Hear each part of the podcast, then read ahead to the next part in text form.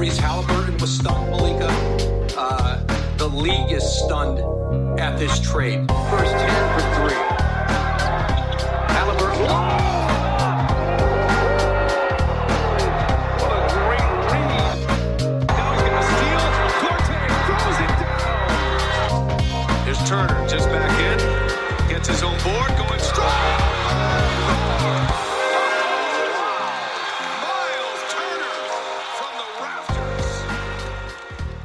Welcome to another edition of the Indy Cornrows podcast. This is your host, Mark Schindler. As always, if you haven't already, be sure to rate and review us over on Apple Podcasts or on Spotify. Hit us up in the Indy Cornrows comment section. And uh, more, most importantly, as we this is our final first round draft pod, uh, which is kind of hard to believe considering how it feels like we've been doing this for a lot longer than we have been. But um, be sure to go check out every every other one that we've done before this, including the writing that Caitlin and I have had along with it on indycornrows.com. Caitlin, how are you doing today? I'm doing well. I'm like already prepared myself for the reality that we've done. I don't remember how many episodes of these, and that the likelihood that the Pacers will draft somebody else or will trade the pick, and all of this will have been for nothing. Yeah. No, 100%. It's uh it's entirely possible and I am not really looking forward to that reality at least at the moment, but uh you know, we'll see what happens. We can uh we can only react to what happens and and, and project what we think could be. So, it all depends. And in that regard, they've had so far on Friday, they had Bennedict Mathurin in for a solo workout, had Dyson Daniels in, and then this week they have AJ Griffin and John, Johnny Davis coming in for solo workouts as well. So, so far, we've nailed the solo workouts, Mark. Yeah, we've been absolutely on the money. So I we, we can't complain about that. Um, who are we talking about today? Because this is our, as you mentioned before, uh, when, when we put out the last pod, it was our penultimate episode. Also, of course, go listen to the the Dyson Daniels pod with Dakota Schmidt. That was a great time. Um, but yeah, who are we talking about today on our final uh final episode? Today, we're going back to our forever beat, which is comparing and contrasting centers. Yeah. We never escape from it. So we're going to talk about Jalen Duren because he does seem to be in range there. You never know what the Pacers' plans are going to be. So we felt like it was only right and fair to go ahead and talk about the last person who we felt might be available when the Pacers are on the clock. Yeah, um, I think this one is more projection and talking about team fit and team direction than perhaps anything else that we've done. Um, I guess the first thing that I want to ask you before we even get into stock up, stock down, uh, what are your general thoughts just on the idea of Jalen Duren at six to the Indiana Pacers? Yeah, I think this is important to talk about. So I'm glad you brought that up because I think even before we head in, this is how I approached it in the writing. And I think that's probably how both of us are going to approach it here. That I feel like in order for the Pacers to take Jalen Duren, they need to feel like he on his own merits is special enough, regardless of what else they have, to take him and justify that at number six. So you really need to evaluate him through the lens of, you know, what unique factors does he project to add over and above the other three centers that they've, you know, still have on the roster that they themselves have drafted? Or, you know, what might he be able to bring and complement to any of the three of them to justify doing that? Because this can't be, I don't know how you feel about it. I will add this as a like just a tiny mini rant. It can't be, well, we don't want to pay, and I'm not saying the Pacers feel this way. I'm just saying this is a hypothetical. Well, we don't want to pay Miles Turner $97 million in extension, and this is a cheap option. And I'm not saying that's what the Pacers would do, but that can't be your thought process going into it, at least not for me. You can't use a top six pick on, oh, that's a center, and he would be a cheap replacement. Yeah, no, one hundred percent. I'm I'm right with you in the same boat. And actually, in in doing some of the write up already, I think you and I have sort of the same line of thinking here. Like, what makes him interesting to me is that if you don't have like he is somebody to me where fit is going to be incredibly important for his development because if you're not going to lean into what can make him um or what what I think the avenues are for him as an offensive player if you're not going to lean into them which I, that's a very big talking point we're going to hit on um then I'm just not sure that I see the case in drafting him this high Yeah, I agree with that. I think we're on the same page. Yeah. So, what is stock up, stock down for those who have never uh, never listened before? stock up, stock down. If you're not, if you haven't tapped in until this being our final episode, is we've each watched the same sample of games, and this week we picked to watch Jalen Duren and Memphis play against Virginia Tech, Alabama, and Houston, and that was somewhat deliberate on my part because those were all three teams that um, made it and either advanced or at least qualified for the NCAA tournament. So I wanted to see him against, you know, a little bit stronger competition. And we both watched all those games and then we each pick something that we are either bearish or bullish about. And typically we have on a guest, but this week the two of us felt like because there's so much pacer specific context needed here that maybe we would just go solo and take the training wheels off for this final episode. Yeah, and I'm excited for it. I uh I have watched in the draft class, I haven't watched a player more than Jalen Duren. I, have watched him for about probably shit like two two and a half years now because I watched him EYBL, watched him at Montverde. Um, so I followed him really closely in Memphis this year. Before we even get into stock up, stock down, like I do want to ask you just in general your thoughts on Memphis as a team because I do think that is again something very important to bring up is the team dynamic and context. Um, like talking uh, like like we brought up with G League Ignite, I do think there are some things to bring up with with Memphis as well.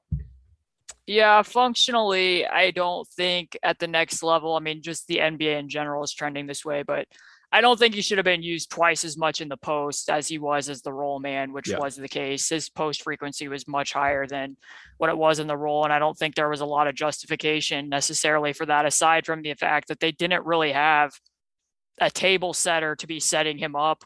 So sometimes I think they probably felt like we'll throw it there into him in the post. He does have a physical advantage in the conference that we play in and let him do maybe some creation there. But I mean, those two things stand out. And with regards to the Pacers, I don't think either of those two things would probably be happening all that much. I don't think Rick Carlisle is going to be like, oh, let's have his post up frequency be 20% compared to 10% on the roll and like we're not going to pair him in, in minutes with Tyrese Halliburton, so he doesn't really have somebody to manipulate and pilot the pick and roll for him. And we're also when he does post up, if he happens to draw a double, we're just going to stand and not have any off ball cutting or you know a lot of credible shooting around him either. So the context does certainly matter. Yeah, exactly like you're pointing out. I think it's uh it's really tough for him to uh um like it's very tough to look at um look at his his context because Memphis, like you mentioned, they really did not have a true ball handler uh, much of the year. Uh, their their playmaking was pretty lacking. They they didn't really have any off the dribble scoring, uh, especially as as shooters. Um, and I also think like it's important to know like the, the, just the spacing all in all was like it was pretty ghastly at times. Uh, very similar to to watching G League Ignite play. So, um, yeah, it was uh it was certainly a team. It, it, I will say though, it did get a lot better as the year went on. It wasn't perfect, but uh, I do think they leaned in a little bit more into it and, and getting him moving on the roll because like especially like we'll talk about with that Virginia Tech game, um, a lot of post ups in that game. But um, yeah, where do you want to get started with this? So for my stock up, because of what we've said, I've just basically identified sort of a running list of things that, like, if you're comparing him to what the Pacers already have in Miles Turner, Isaiah Jackson, and Goga Bitadze, and who knows what they plan on doing exactly with Goga at this point in time. But um, what do I think that Jalen Duren can either currently do better or projects down the road to do better than any of the three of them? And to a certain extent, when you look at him just as like the basic chalk outline of being this explosive leaper and lob threat who can block shots in a lot of variety of waves, um, kind of survive under the right specific circumstances on switches, and and also occasionally operate as a release valve he has little bits and pieces of all three of them to a degree. Mm-hmm. But I mainly went with the first thing being the short roll passing. And I'm interested to get your opinion on this because the game against Houston, I think, really showcased this yeah. the most. He had some nice ones against Alabama as well where I think he just looks a lot more comfortable making reads and passes out of the short roll than he does in the post, where mm. his processing, there's not a lot of manipulation there or processing, especially if they don't have any off ball cutting around him versus what he's finding. However, just off top, off rip, when you watch him making passes out of that and how the opposing teams were covering him, what was your impression? Yeah, I mean, yeah, no, it's a good, it's a good point. I think what's interesting with him is what's going to happen with an intermediate game because there were a lot of teams that were willing to press up on him and just like create, uh, like they would leave backside open, um, or like you know if somebody was going to come from uh, uh, from the weak side on a cut, like there, there that was going to be available. Um, I and I think that's a, lot of what's going to be talked about. The second worst part of this podcast is just like what can happen with that because I don't, especially you know, watching like teams are not going to care to tag up on him when he's coming down the lane. I do think he has like I, have seen a lot of people like, oh, I can't dribble. I do think he's pretty successful with one or two dribbles and then getting into something. But again, like he shot like less than 35% on floaters this year on a pretty low volume. That tracks going back to high school too. So I think you're doing a lot of projection out with what does that look like. But yeah, I thought would, is that kind of what you're getting at? Yeah, I mean he was two of ten on floaters. He does hit uh right at the end of the late shot clock. He made like an elbow floater against the game that we watched against Houston. But yeah, I mean I think that more and more like especially I've seen this more on some European teams as well, some in the NBA. I mean, Goga saw some people helping up in the short roll where what we're basically talking about is the low man coming over will actually go up and meet that guy versus mm-hmm. staying back to protect against cutters and, and taking away the contest at the rim. I'm not convinced to the degree that we're seeing in these games that that's going to happen when you shoot 35% outside of 10 feet. I mean, he made eight jumpers in total, eight jump shots for Memphis this season. So I'm thinking back, and I have this in the write up, a comparison that I would make. And I know this is supposed to be stock up, but I do think it's valid to parse when we're talking about his playmaking. That the game that it was the Nate McMillan's final season, they played the Bulls, and Sabonis didn't play. Miles Turner was the starter and you're going up against Jim Boylen. And I know what people are going to think when I say that. Like, yes, he ran a very inflexible hedge scheme that needed to be adjusted more. I know what the Jim Boylen narrative out of Chicago is. Like, I agree, I get it. But one thing that he did is he refused to have his defenders help up in the short roll. They stayed back on what we're describing pretty much no matter who it was. Like Miles Turner that year shot 51% in the non restricted area of the paint. Good. And when he came out and started that game, the Bulls still played back and made him demonstrate proof of product before the second half. To Miles's credit, he made a lot of those shots. And then they did adjust it, but only after he had made the shots.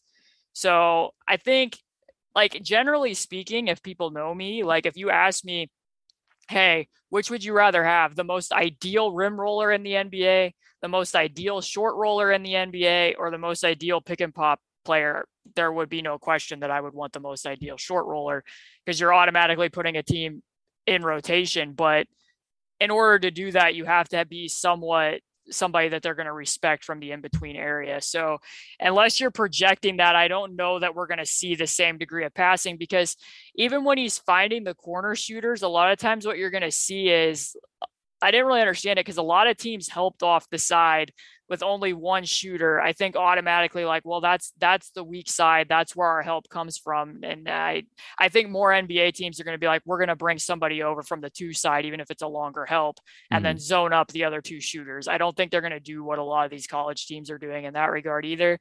And then even if just people are watching the finals, you're going to see like the Warriors. If if Jayson Tatum gets blitzed and Al Horford's the short roller, they do a big to big switch that automatically takes away that read spot so that that lob to Robert Williams isn't there as often. So I think NBA teams are going to be a little bit more sophisticated, whether it's peel, switching, whether it's not helping up, whether it's being um, more deliberate with which side they're bringing the help from, where I don't think that it's going to be the short roll of passing is going to be as pronounced as what we've seen. That being said, I do think some of the reads that we are, because we can't penalize him for the way that teams are guarding him completely, because he is making the reads. He does have nice touch, throwing those like little lobs over the top to the dunker that I think he's ahead of where Miles and Ijax are in that regard. We saw Ijax do a little bit of passing in summer league, but that didn't necessarily translate to this season in part because they were just mostly rim rolling him. But Um, I do think that that's one area where he, to this point, before we've seen him against a little bit more sophisticated coverages, distinguishes himself.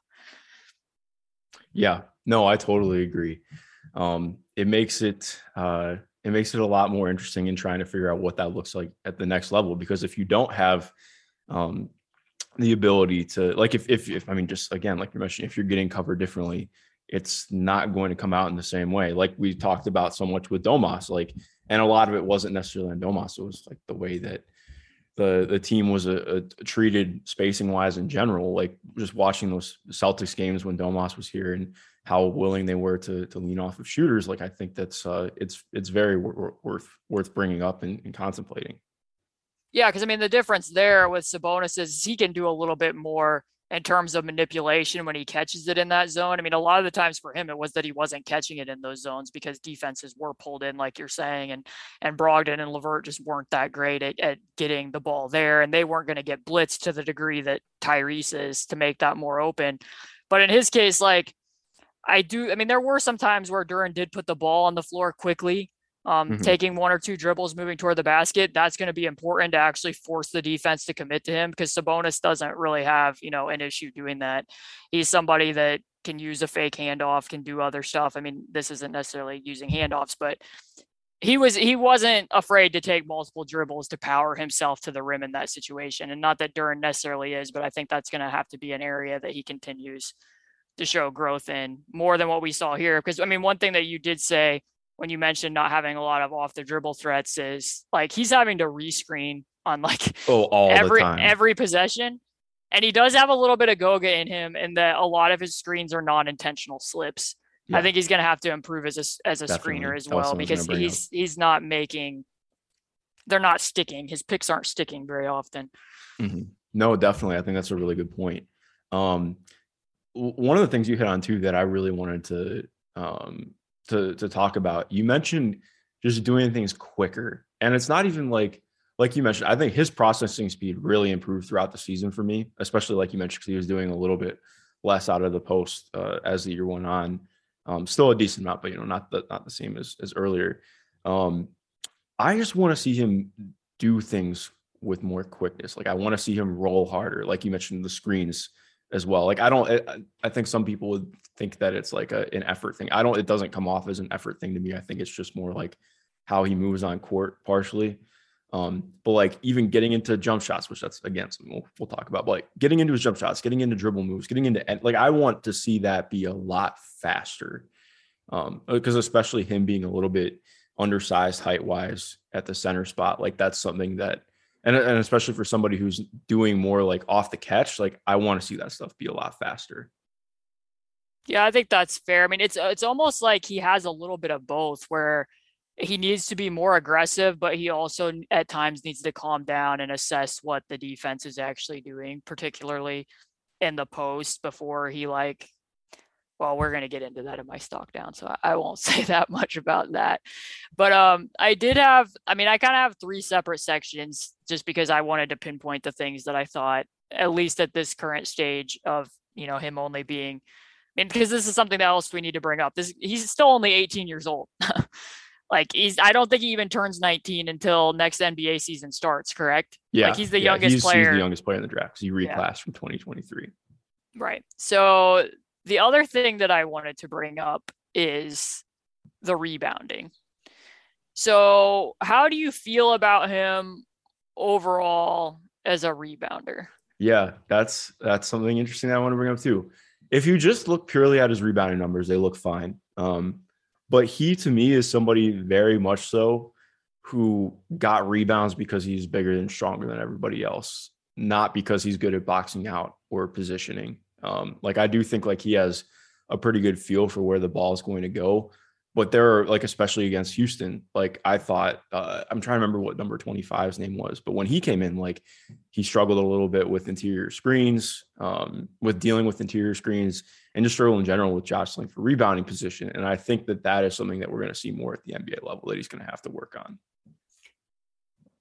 Yeah, I think again, yeah, I mean, maybe against like behemoths, but overall, I kind of felt a little bit differently. I felt pretty impressed with him as a rebounder in terms of the different ways that he could get them. I felt he was pretty attentive on a lot of his box outs when I watched. I mean, I tried to watch as many of his rebounds as I could.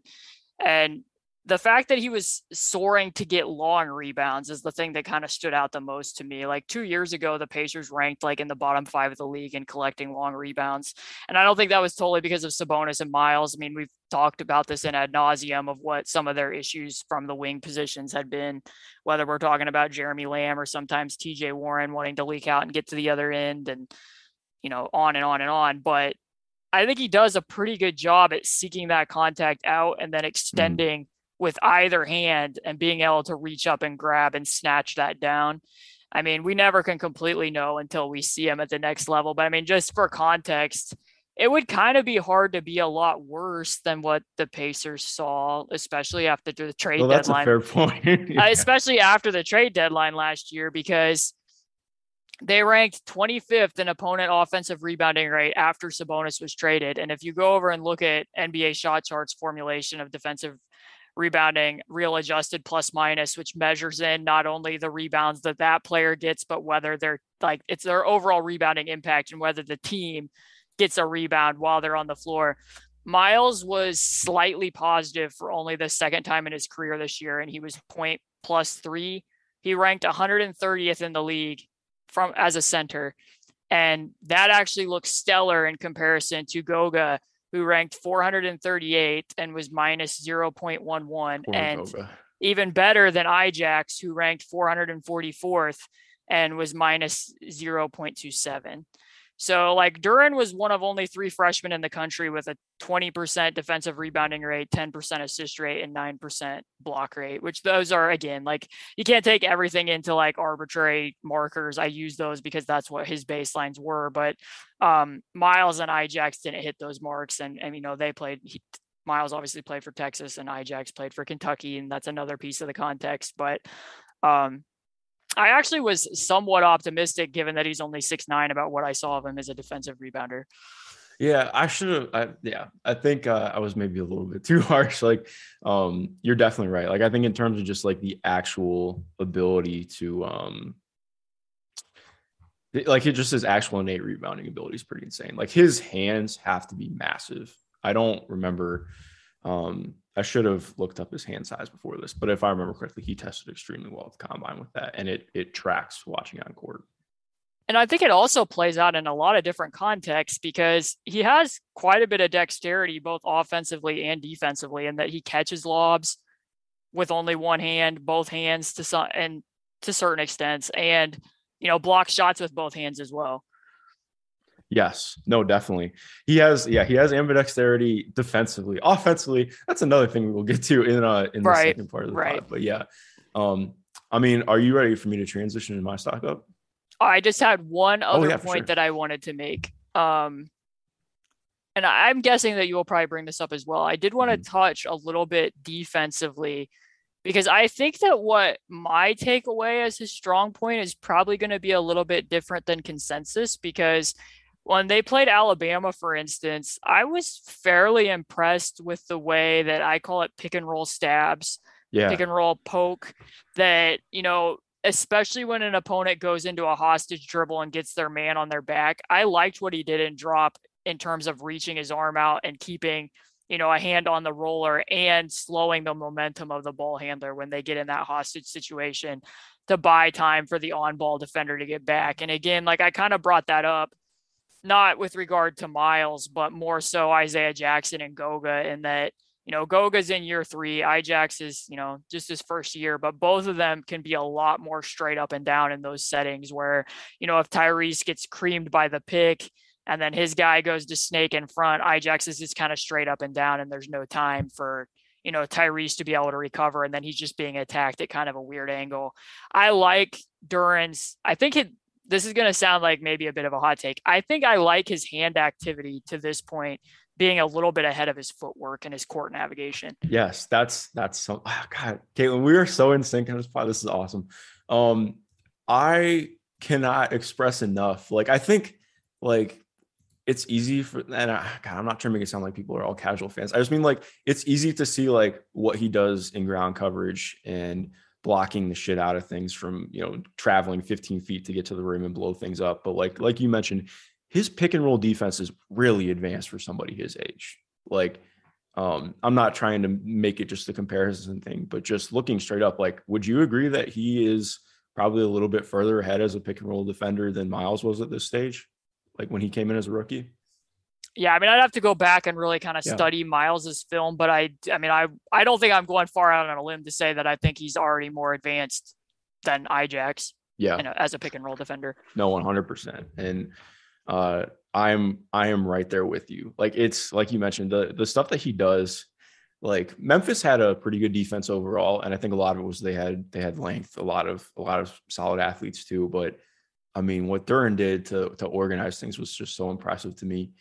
Um, the hand and, and like you mentioned too, the hand activity is such a minute thing that it doesn't seem super noticeable all the time. But once somebody starts doing it, like when Miles really started doing it two years ago and got really good at it, you're like, oh wow, okay. You see the difference it makes. Like you force somebody to to pick up the ball earlier and to stifle things instead of letting it be a wide open drive. Like, yeah, I, I really like I really like you bringing up that point. Um, and we'll talk. Uh, do we want to talk about the footwork now? I guess we can talk about the footwork now because that was a good point to bring up as well. Like I think even for me, like I feel like some of the stock downs with him, except for one like kind of glaring one, like the stock downs are mostly like I just need time from from him to see what he gets to with it because like you mentioned I think the biggest weakness he has right now, other than one of the things we'll talk about is stock down, like is where his footwork is at. Like even defensively, I don't think his footwork's that great yet. Um, and I think like offensively too, that shows up a lot on the roll, and especially like when he uh, when he deals with contact, especially in the post. I think you like see where his footwork is at, and it's not great right now. But I think that also like I think a lot would play into what team intel is on what kind of worker worker he is and, and how he wants to improve his game or how he's going to improve his game because I think that stuff I mean that's all very coachable things especially when you're looking at like a scale of like can this be taught can you learn this um like what he displays already without even having a lot of the technique stuff te- tech technicalities down is what makes it all the more impressive to me Yeah, I think that the footwork is an interesting one because this is where I want to have a little bit of a mini rant Mhm. about our takes in general, not you Yeah. and I, but just like as a basketball community in terms of when we discuss whether somebody can switch or not.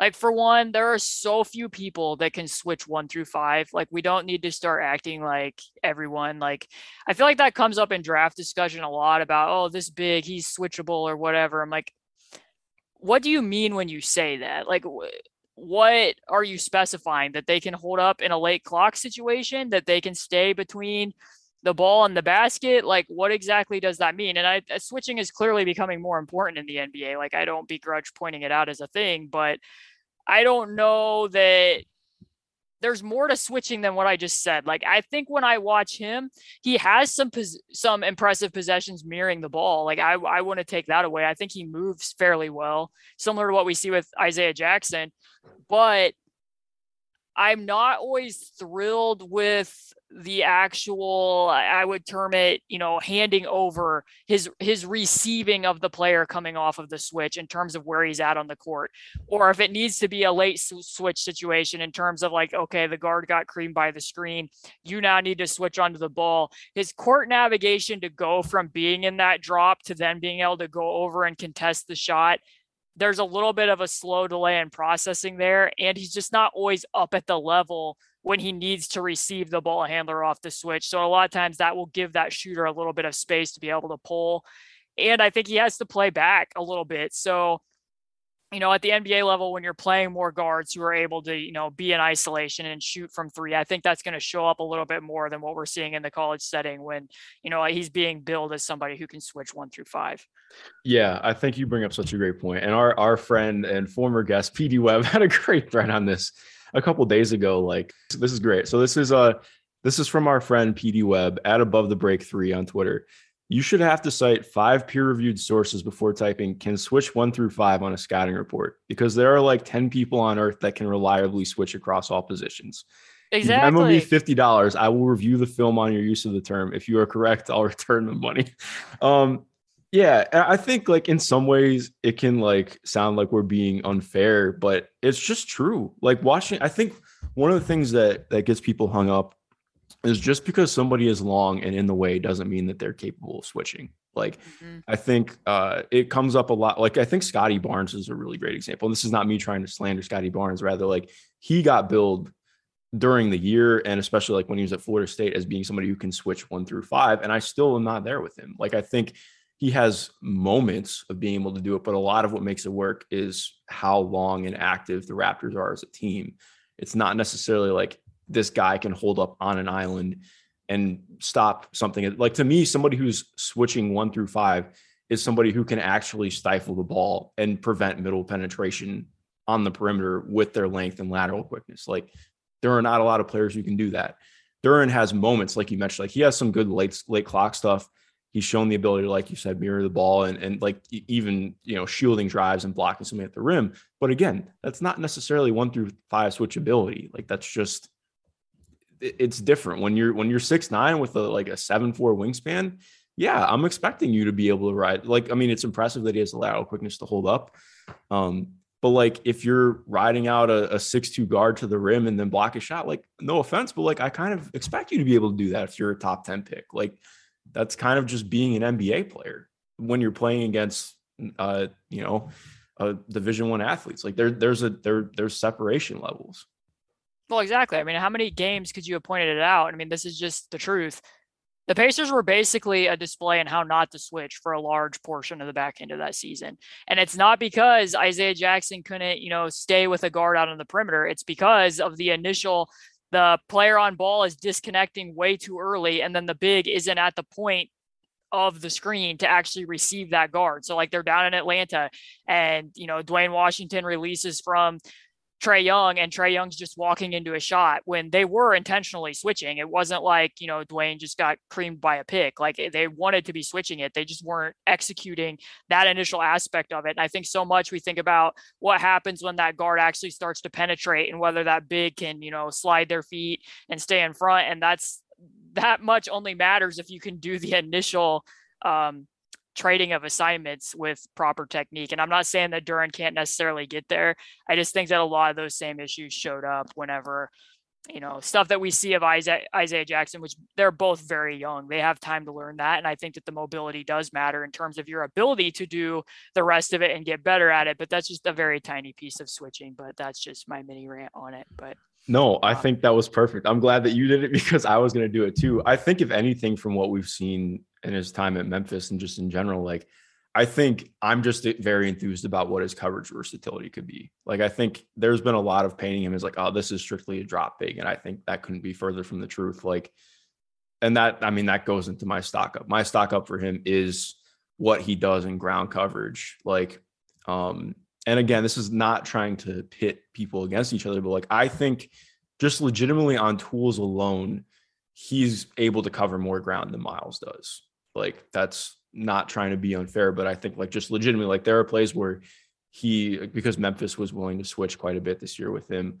Um, he would be out in the slot on like a winger guard or something, and somebody would drive from the opposite corner and he's coming in and, and swatting at the rim. Not saying that Miles can do that, but point point being like the way that he's able to cover and take away ground is just kind of insane. Um, and again, like we mentioned, like there's still so much stuff that can be improved technique wise as well. Um, and it's not just that; it's like he's very and especially because of like you mentioned with the hand activity and, and stabbing and pick and roll, like he's very comfortable coming up and playing close to the level right now. I don't think it's perfect. And again, like these, he's got a lot of room to to work on. And I think part of what makes it interesting as well, considering he's the youngest player in the draft, you're willing to give him a little bit more leeway for sure. Um, considering he could have been playing high school instead of college this year. Um, like I think to me, I don't know, like like you like we just talked about, I don't think at all that he's going to be like uh like a like he's not Bam Adebayo like that. But again, like Bam Adebayo is one of one in the NBA. Um, he's one of the like 10 or less players that can switch one through five capably. And maybe he does get to a point where he does have some of that switchability, especially late clock. But I do think like he's going to be capable of doing pretty much any coverage in the NBA outside of that. Yeah, I mean, one thing that I think that stands out too when you're talking about the coverage versatility, and if we're just comparing him strictly to Miles, which don't I don't want anybody to get it twisted. Both of us understand that Miles has years of experience and has Yeah, become yeah. a very technical and good drop pick and roll defender. Like none of neither of us are taking that away. But I will say that like what Duren is able to do at times with his high point in a block to block a floater I'm not I don't necessarily know that Miles consistently has in his bag. Like that that block he had against Virginia Tech when he Oh, rotates over yeah. from the weak side and gets that floater like those are giant killers. Like the reason you go for that is because a big is in a drop, you could stop early and you can, you know, float it up above their standing reach. And the fact that he can stand up and get those, like there's been games in the past where that's been somewhat of a soft spot that teams will go to, in part because Miles does to a degree. He did, I mean, we both talked about it, did a fair amount of shot block baiting this year where he kind of lets the the player go by because he wants to get those in recovery. But like for instance, just to bring up a player, um, like I think it was still under Nate Bjorkgren's tenure, but they played in Cleveland and Collin Sexton just absolutely ethered the Pacers from floater range because Miles was staying back. And like I I've seen Duren be able to get those.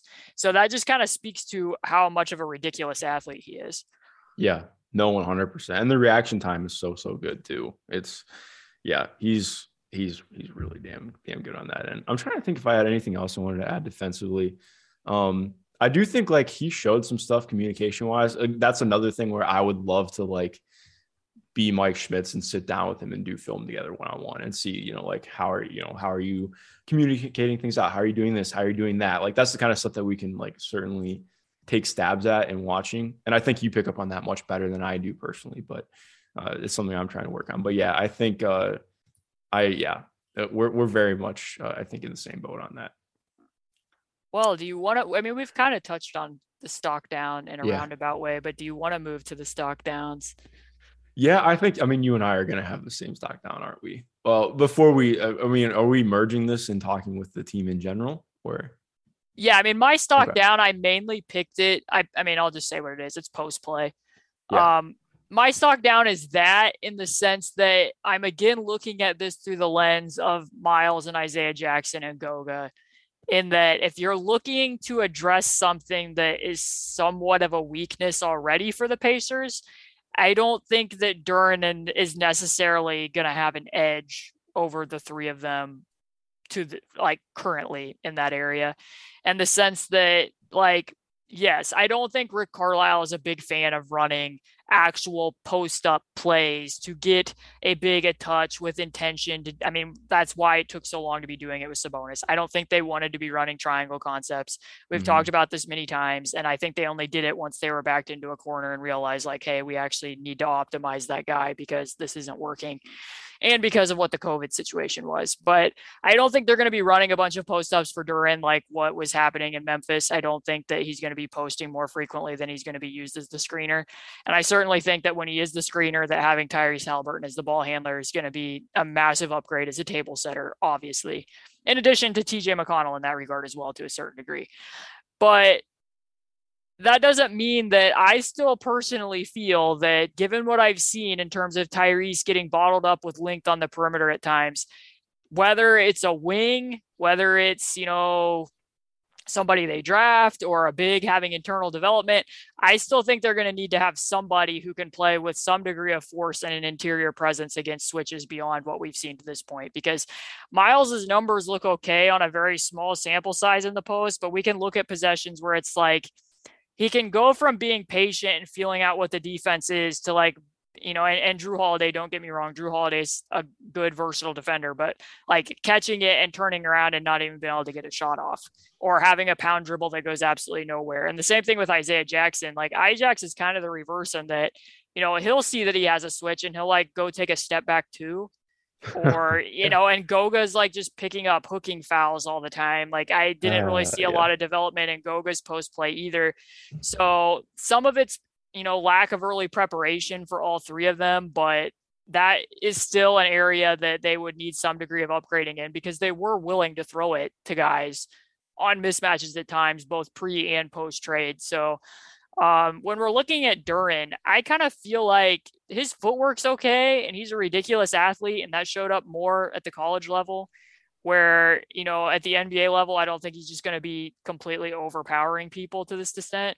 But he goes out of his way to finish with his right. Like really out of his way, yeah. really out of his way to finish to the right, where you know he might be on the left side of the basket and he could take an easy, you know, drop step, finish with the left, and he's going to go, you know, underneath the rim and try to flip it up reverse with his right, or just try to shoot it with his right on the left side of the basket and get rejected. But I just feel like too often he's being dictated to in the post where instead of countering for whatever coverage he's seeing, he goes and kind of settles for these like rush jumpers because he doesn't really have a face up game. And the jumper like can range from kind of like with his floater.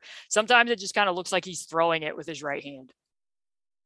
Yeah um it's it's interesting like i uh I, I think we're in the same boat. Like I don't know entirely what to make. Well, I mean, I know what to make of it. It's not good right now. Um, but just in terms of what it could be, I, I think that's where I'm I'm not sure. Like I, I don't know if it can get to to being all that much better because, like you mentioned, it's not even like it's a strength problem. It just feels like he's kind of comfortable. Like, well, not. I mean, once he gets uncomfortable, he's comfortable just kind of taking some more um some of those shots. And I think uh it's not awesome. Uh, especially like when you're a size deficient player at, at the position, I should say. I don't mean like I mean obviously he's a huge guy, but when you're going to be facing guys who routinely have size and length on you, or maybe not length because he's got an insane wingspan, but like when you're routinely facing somebody who's taller than you, like like we saw, especially against um against teams that really could crowd him, even if it's just one on one or bring weak side help. Um, like you saw some of the issues with that, and I, I do wonder how much that can improve. Like, what do you think? Would you even want to see? Obviously, like you want to see everything, but what's like a logical next step for him with that? Well, I mean, number one, I don't really think the Pacers like. I don't think the Pacers are going to be posting him against an opposing center. I don't really think that's going to be a thing. I think it's going to be mm-hmm. he gets a switch like what I just mentioned in in the clip with Miles Turner. Like maybe you have, I mean, not even that I would really want to post him against Jrue Holiday, but let's use that as an example. He gets the post on a switch there. Tyrese can't get into the paint against Giannis, whoever it is, so they decide to throw it inside he's got to he can't be dictated to like it's because he just wants to if he can't automatically just back down the guy with like brute force and footwork then he just gets kind of stonewalled and just like I said, takes a bad jump shot. And to this point, it's got to be one or the other. He's either going to have to get better at, at just turning and facing and taking a jump shot, which I mean, kind of feels like, you know, if you look at his jump shot overall, I don't know, you know, he made eight for the entire season. I don't know if that's the next step or if you're hoping that he can, again, sense the defense and be able to have an actual counter move. Because to this point, he doesn't necessarily have a move, let alone like, okay, the defense took away my hook shot. Here's my counter to get to the next thing. It's more so just relying on, like I said, footwork and brute force against the person. And if the person holds up, which there are lots of guards in the NBA, I mean, I shouldn't say lots, but there are some guards in the NBA who are going to be able to hold up and hold their spot against him. And where's he going to go next? Yeah. Because if he sees a double, which, you know, Miles only saw like, you know, a couple of doubles this year. I don't know how many times he would see a double against the switch, but if he does, that's kind of the other part of the problem too, because he really tends to stare down his targets and make predetermined reads. And then there's just not a lot of manipulation or process when he goes to make those passes, which is going to show up even more and is like my biggest pet peeve that like if I were a team, I would be running cutting and off ball movement around post ups pretty much exclusively, but especially when a person doesn't necessarily have a physical um, advantage, and Memphis wasn't always doing that. So, um, yeah, his numbers in the post, if people want to know from synergy, just are are not very good. Stop, zero, stop. He's already dead. Yeah, zero point seven seven six points per possession. Um, in the post, his overall post ups in the half court, he grades out as below average. He was 26 of 65, 40% conversion rate. So, um, I mainly only picked that again. I know it's not going to be a massive part of something that Rick Carlisle does, but again, if I'm looking for I'm just strictly comparing him to the other things on the roster and needs among the other bigs that you have. I don't necessarily think that he's going to be a massive upgrade in that department. Yeah, no, I agree. Um, and I do want to like you touched on with the post ups too. Like I think that's kind of where I was thinking more of when I mentioned I want to see him get into things quicker. I think part of that too, like you mentioned at Memphis, was was the spacing. Like like you mentioned, so often, like he'd get the ball and you could see like he's reading the floor, he's trying to see like, okay, is there anything? And like you mentioned too, he would stare. Like there's one blatantly in the Houston game where I, I, he like kind of part of it was the ball placement. I think he's expecting the guy to to slide down a little bit, but like threw it right into a Houston defender's hands, like looking right at him.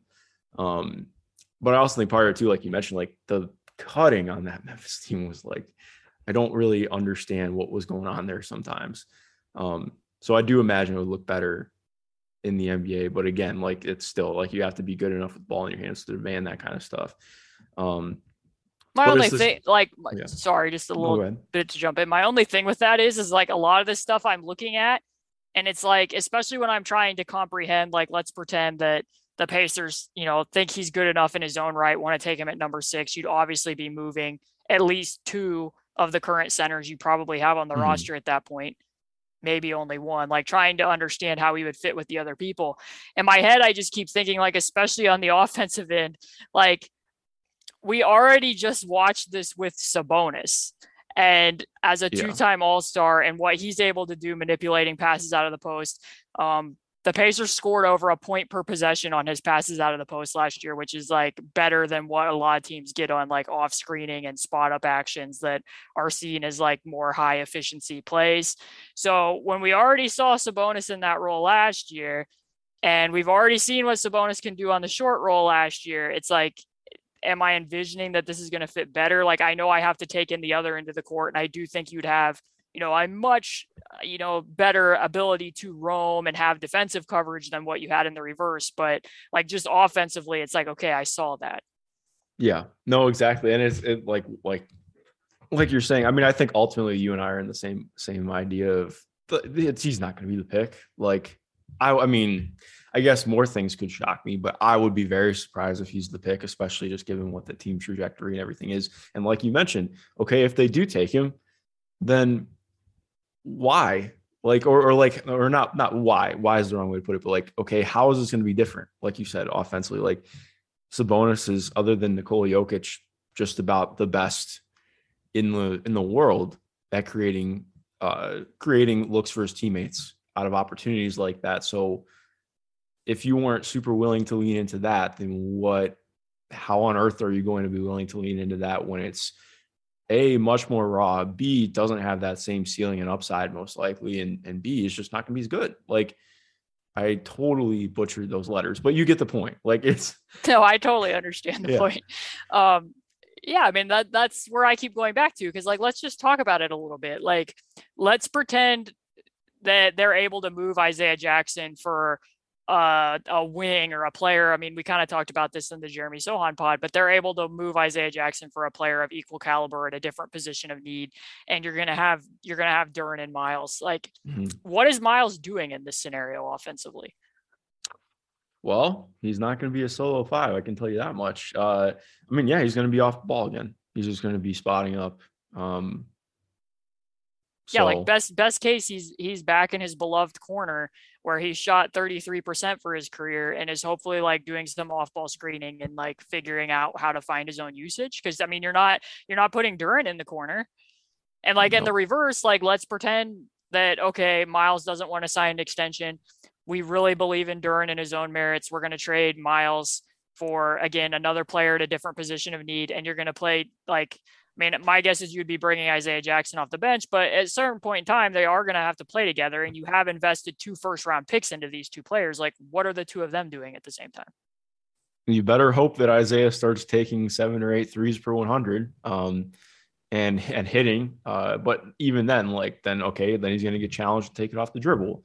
And then what? And like, there's a lot that would have to go through there that makes me feel more confident what that looks like. And that could take years of development yeah, you're like basically hoping offensively that Duren in the short roll can be guarded more closely. And then it's like, you know, Draymond and Kevin Looney, and you're throwing up a lob there.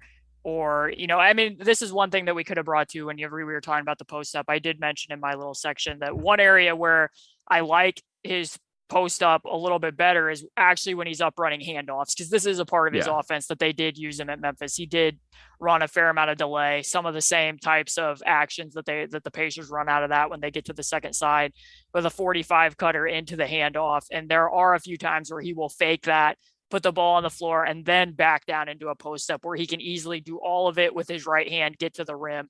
Um, those are similar things that, you know, if we're being honest, like Sabonis is left hand dominant still. Um, he can do some with his right hand, and in some cases for him, like it doesn't always matter all that much because he can kind of just overpower and get where he needs to go, and we know he can do that at the NBA level. But you know, he he did some of that out of keepers to get to his strong hand or from the top of the key as well. I like that a little bit better. But again, even if you're having him up top at delay, it's, it's the same situation that we just saw with Miles and Sabonis, where made. I mean, we now know like Miles has the highest percentage of assists out of handoffs as anybody in the NBA last season. It made way more sense to have him up top operating and wheeling there with Miles in the corner. And we know that, you know, on record, Miles doesn't want to do that. And I'm not saying that the Pacers should cater or accommodate that necessarily, but if it was already an issue last year, like, and I'm not even saying that Duren would be ready, ready to do that right away. I don't necessarily think that he would be, but um, I'm just seeing kind of more of the same issues unless you're just like completely wiping the the slate clean because like you would for me like eh, the Pacers would have to be thinking that this guy is like legitimately you know one of the best players in the class and feel so good about him that they'd be willing to just, you know, we're going younger with Tyrese. He's going to be our center of the future, just like what they basically said about Tyrese, and be willing to just, you know, again, wipe the slate clean essentially. Yeah, no, exactly. I think that is the, I mean, that can kind of flow into our our main point. Like, if you are taking Jalen Duren, it is to be a better team in two or three years. It is not to do anything right now. Like, and we've kind of hit on this a little bit. Like, you're not taking him as a replacement for Miles or anything like that. That would be the wrong reason to do it. Like, I think if you're taking Jalen Duren, you better be doing it because you think he's like I personally like. Obviously, it's higher end outcome. Like, I think he's a uh, if things really go right, he's a defensive player of the year candidate like multiple times. Like he's that level of of of where his tools are at, where his instincts are at already.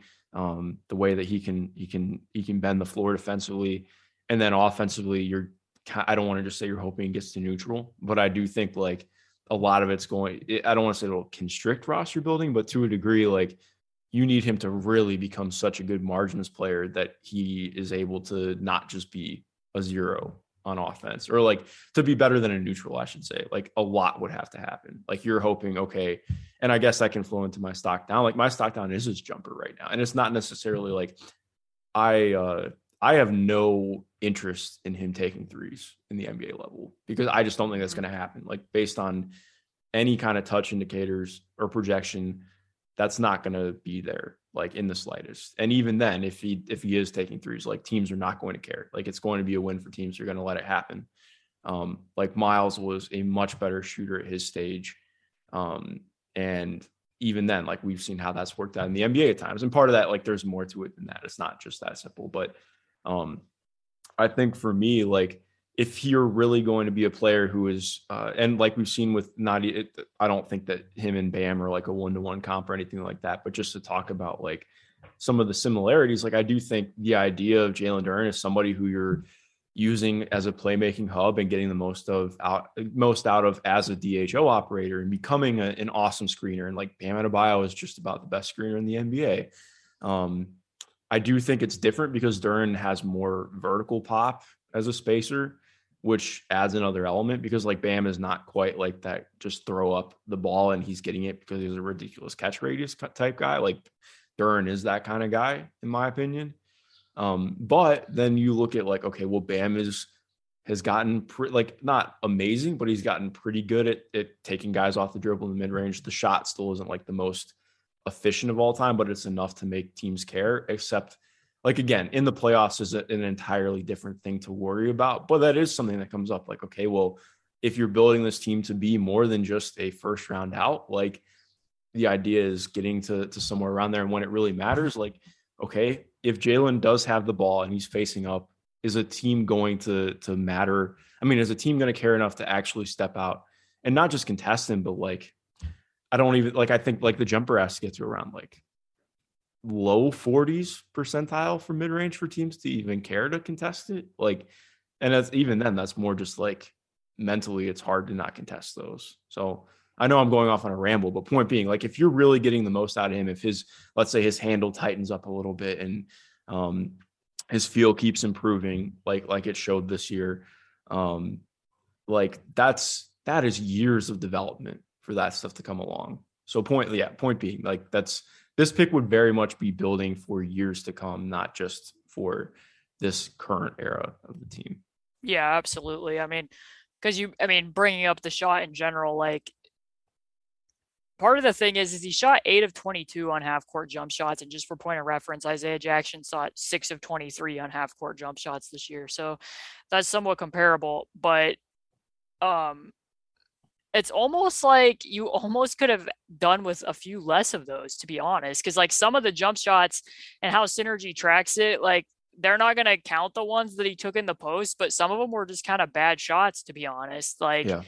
um, he took one three, and I'm with you. I don't really think that's going to do anything to bend the defense. And then it, it becomes a point of how else is he reshaping it aside from, you know, being a rim roller who's going to maybe bring in some backside help well, not maybe he will bring in some backside help whenever he's going to the rim, just like what we see with Isaiah Jackson at times. I mean, sometimes that's a double edged sword because, you know, if, if Chris Duarte is back there, it's more him getting a wide open dunk, which dunks are a high percentage shot, but not necessarily reshaping it in that role either. I mean, he's a good rim runner in transition, good on the offensive glass. We didn't really talk about that. Um, mm-hmm. Pretty aggressive, going to swim moves on the offensive glass to get and finish up putbacks at a pretty decent rate. But it's like what I asked whenever we did the Isaiah Jackson recap pod. Like, what other area do you currently see him developing at? Because, you know, for the Pacers and for Duren, if he were drafted by the Pacers in the immediacy, like I haven't seen a lot of teams necessarily scheming yet for Isaiah Jackson. But like when you're not able to just be, you know, a lob catcher, rim runner, and there's like a little bit, I don't want to put it this way, but a little bit more thought going into, you know, how are we taking that guy out of the game? Like, what else does he exactly do? And I mm-hmm. think that his handle does look better in side to side situations, like you mentioned. Um, I think he can do some stuff in handoff situations. And again, I might even point out like one of my biggest pet peeves when we continue to watch and and knowing that Miles wanted to do more of some of these other things is like he's in year six or seven, and a lot of times in handoffs, he will still dribble at his teammate instead of dribbling at the defender. And then like we're wondering why that action's getting blown up. It's like, well, you have to actually like that's kind of the whole point, like dribbling straight at the defender so that you can go into that contact and then knowing when to release. And you know, you might have to do multiple pivots or do a get action with that guy. Like sometimes I think we look at handoffs as just being like, you know, kind of like the Drew Hanlen thing of kind of, you know, who cares? And I get that to an extent. Sometimes there's not a lot of technique needed there. You can just stand there and and the guard wheels around you and gets the ball and goes to the rim. I'm not saying that required a lot of manipulation on your part, but sometimes it does. Sometimes you need to be able to hand, handle it when there's an overplay and be able to throw the pass over the top. Um, that's not going to get tracked as a handoff assist, but um, it did require you being the DHO operator to do it. So I do think that it's going to take, you know, some years of development to see him be able to do some of those other things. And even then, I'm still not entirely sure of how many ways he would have in his arsenal to actually bend defenses. And it's not, I mean, I think we're both on the same page. It's not like I'm thinking he needs to develop into being like a knockdown three point shooter. Cause sometimes at the big position, you know, sometimes it's, it's tough to know which one's more of a myth. The idea of, you know, bigs who can shoot automatically being a stretch five or bigs who can kind of hang on a switch once in a while, like being one through five switching bigs. But um, yeah, I think that we're mostly um, in lockstep on that. That would have to be a pick that you would make and and be patient in bringing him along to the, to get a little bit more of that out of him. Yeah, no, one hundred percent.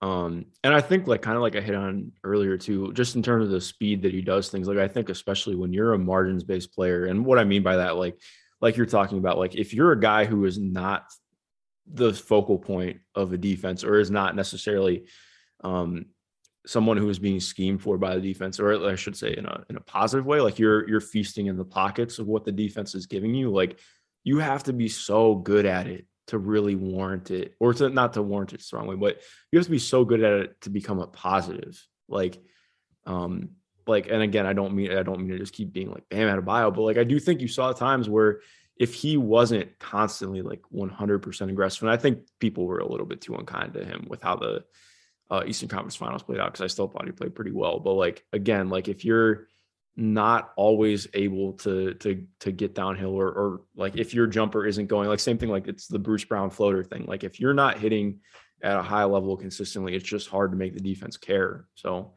um yeah, it, it makes it it definitely makes it really interesting. And the other thing that I did like bring up in short here is because well, I was just picking which games we were going to be watching, and I was clicking the check mark and in stat whenever um, we measure are they averaged across Houston, Alabama, and Virginia Tech, which they played Houston three times, but he averaged one block to 3.4 fouls in these games compared to 2.1 blocks and 2.7 fouls in all of his other games. So, like, these were three opponents that went to the tournament this year. So, I do think against better competition that you might see a little bit of that uh, switch up, flip flop, or that is an indicator that he's going to still need to develop as a rim protector, given that his numbers uh, not as many blocks, more fouls to sum that up since I was having trouble getting the words out of my mouth there. no worries. I would actually, yeah, I agree. Like, I actually think he's almost a better pick and roll defender than a rim protector right now. Would you agree with that? Yes and no. I mean, I'm not yeah. in love with his court. Like I said, I'm not in love with his court navigation completely and his yeah. recognition of when he needs to get over, like the one that I have linked in my article. But um, I, I I think he's pretty pretty darn impressive help side, I will say. Yeah, like he's better um, to me like as a help side guy than a primary rim protector. Yeah. But yeah, again, like that's stuff that takes years to get better at. So um yeah. Do you what else do you want to hit on in this? I mean, I think that we've mainly covered it from a pacer context. I mean, for me, it again, like just in summary, I think the Pacers need to know where Myles' head at is to a degree in terms of the extension talks and whether they're willing to pay him 97 million right now. But I also can understand doing the measured approach, like what was the case with Victor, like see how Myles looks with Tyrese Haliburton as a primary guard. He's never played with somebody to that extent. And then you can kind of make that decision next year, even though I'd kind of like them to have the people that they're going to have on the roster. But it cannot be that you've talked with Myles and are like, oh, okay, you know, he's not going to sign at that dollar amount. He wants to, you know, which is totally his prerogative. He wants to be able to test free agency if that's what he wants, and then be like, oh, well, let's trade, let's draft Jalen Duren and and you know, block Isaiah Jackson from any upward mobility because that's going to be the cheaper option. That's my main takeaway here. So, um, my advice would be unless that they think that Jalen Duren is one of the best prospects out there and is the best player on the board when when they're ready to go and are prepared to trade and move other people, this probably isn't the right fit for the Indiana Pacers. Yep. Nope. I'm right there with you. I can't I, I don't think I could add anything else to that. I will um, say I do think he's a pretty good fit for the Charlotte Hornets.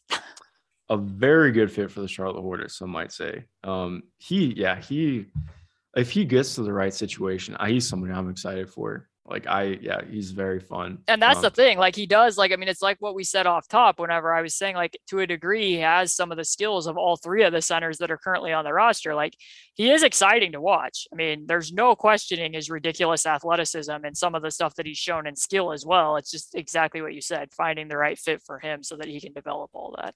Yeah, most definitely. Well, Caitlin, uh, how do you feel about being done with the draft podcast now? It's crazy. I don't know what I'm going to be doing with myself. I feel like so much of the time, in order to prepare for these and feel like I had seen enough, that like it was almost kind of fortunate that the various two conference final series weren't always competitive every game because then I could just yeah. be having two screens and and watching as many of these games as I could. Like I'd hate to guess how many games I've watched in the you know two three weeks since we started this but um doubt any of our guests are probably listening to this episode but special thanks to all the guests who are willing to come on and take their time to come and talk with us and i hope that the people who are listening have enjoyed and learned something here or i shouldn't even say learn but um, have a better idea of what the prospects would bring to the table if the pacers draft any of these guys. You want to hear something really wild? Oh of course. You said two to three weeks. We've been doing this for a month and a half our first episode, I just was looking right now. Our first episode with Adam was on April 29th, talking about Jaden Ivey. Yeah, we have been doing insane. this. it's felt very reminiscent. Not Yeah. that anybody's going to care about this, but like when I was in college, I was a history major, Mhm. and I got it in my head that it would be a good idea to take. I needed to get a world history class done, so I was like, I'm going to take that expedited Russian history course that went up through like the Bolshevik Revolution. I'm like, I'm going to take that over five weeks. oh my and god. my professor had like no sense of the amount of work. Like, eh, this is like a legitimate thing. It would be like a Friday, and we'd have to print out all this primary sourcing. Like, we had multiple long papers we had to write over that five week time. And she'd be like, okay, well, read that biography of Peter the Great and have it done by Monday. And it was like a 550 page book in addition to reading the textbook. And like, I had no life. Like, legitimately, for five weeks, I did nothing but study Russian history. I'd have like an hour off a day and I'd be getting up at the crack of dawn. That's kind of what this felt like a redux of my Russian history class. That's hilarious. Uh, I can I can get to the same. Yeah, it's been a lot of watching games. Like I mean, you and I both watch a ton of games regardless, but this is a it's a different animal when you're uh, watching some of these games. So, uh, yeah, um, I appreciate you being willing to do this because it's been very fun. I love talking about the draft and I love scouting, so it's been uh, it's been awesome to do it with you. Um, to everyone listening, again, if you haven't already, I'll I'll be sure to put together a big thread of all of the pods that we've done together. Um, of course, check out our work. I've missed writing on the last couple. I will be writing on this one, but please read the last two that Caitlin has done because they've been tremendous. Read all of them that, that we've done because they've they've been very good. And most importantly, have a good rest of your day. And thank you for listening.